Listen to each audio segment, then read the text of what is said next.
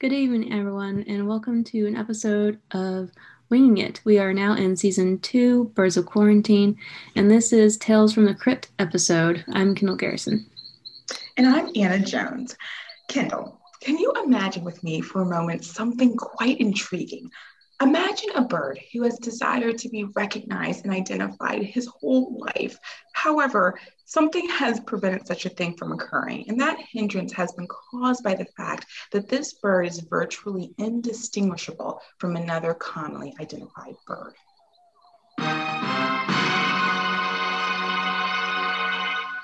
Today, we will be talking about cryptic bird species, the invisible man of the bird world. So, for a little bit of background information, speciation is when a group of one species evolves into a different species because the separate group's DNA is just different enough that these groups mated, uh, they would not produce viable offspring. Cryptic speciation, however, is a type of speciation that occurs when a group of species are identical but cannot produce viable offspring. Cryptic species can go unnoticed for years after the speciation event first occurs because these different species look identical to the human eye. Now, it's important to note that they're only identical to the human eye. Birds are able to tell each other apart. they go around completely undetected right under our noses. Only after testing is done, scientists are aware of the separate species and go about classifying them. Researchers have begun to use methods such as interbreeding experiments and genetic analysis for finding cryptic species, leading to the increased amount of cryptic species discoveries today. Wow, Kendall, that is just wonderful. Thank you so much for defining cryptic species for us. And that, that's so amazing that, like you said, the birds can recognize each other. It's just us who have a really hard time distinguishing them from um, one another. Um, and something that is really interesting, Kendall, is that I was just reading about a bird in Borneo, actually, called the bulbul. And a situation similar to what you just described occurred in that the researchers discovered a white eyed variant of the bulbul um, bird bird, but um, they just assumed it was the same bird because it just simply had different colored eyes. So they said, oh, okay, it's the same bird. We just have a white eyed variant of that bird.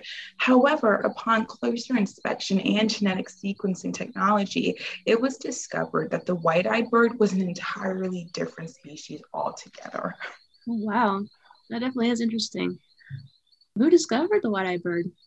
And that's a great question, Kendall. Um, the white-eyed bird was actually discovered by Subir Shakya from the Louisiana State University Department of Biological Sciences um, and Sciences, and they published their findings in uh, the Bulletin of the British um, Ornithologist Club. Hmm. Wow, I really need to check out that bulletin. Let's see. How did Dr. Shakya discover the white-eyed species?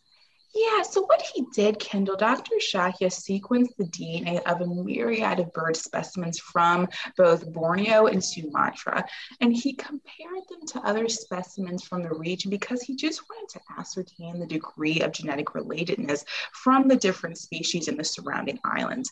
And what he discovered when he began studying the white-eyed bird was that he noticed that it was quite genetically different from the other species that he examined. So he concluded that the white-eyed variant variant should be identified as a completely different species just because it wasn't genetically similar to the other species he studied in the area.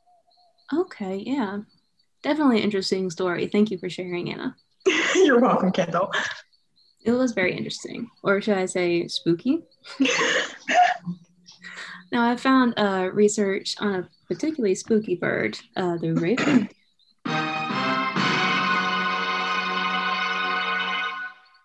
specifically the cryptid species of ravens known as the Californian ravens. Across North America, ravens do not have any morphological differences. However, researchers have discovered that there were two distinct genetic groups of ravens the ones in California and the ones everywhere else in America. Oh, okay. That, that's incredible. I just thought there was like one type of raven. Um, so these ravens, you said they don't have like any physical differences apparently. No, actually, there were some notes taken on their morphology. And when these ravens were around, the California ravens, they were noted to be slightly smaller than the other ravens. Okay, that that's incredible. And so, when were these ravens actually around, Kendall? Well, they are unfortunately no longer around. There aren't any more purebred California ravens today. The reason why they're not here any longer today is very mysterious.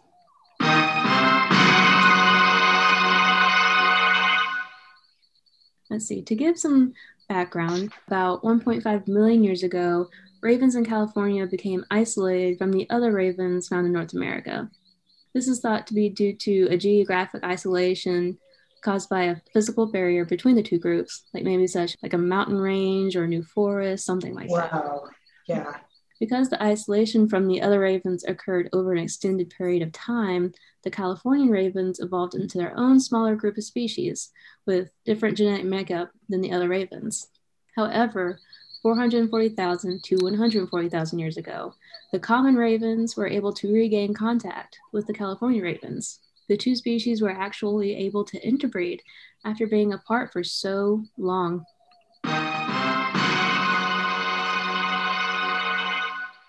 And that interbreeding has led to the wipeout of Californian ravens.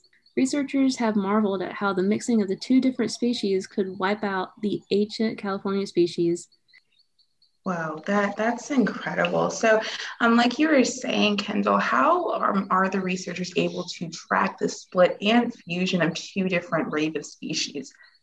Well, they were actually able to study the DNA of the California ravens.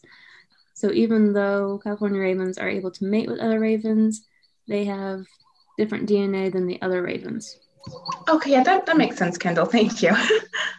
so, even though the story includes the wipeout of an ancient species, there is a glimmer of hope for the California ravens to live on, as this species branched off into another species of raven known as the Chihuahuan raven that currently are geographically isolated from the rest of the ravens in North America, and they're mostly found in Southwest and Mexico.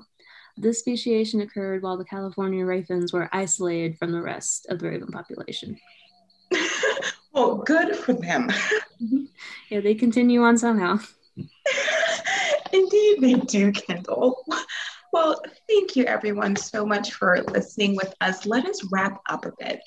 Some key points that we want to hit on before we are done is how cryptic species can impact classification efforts.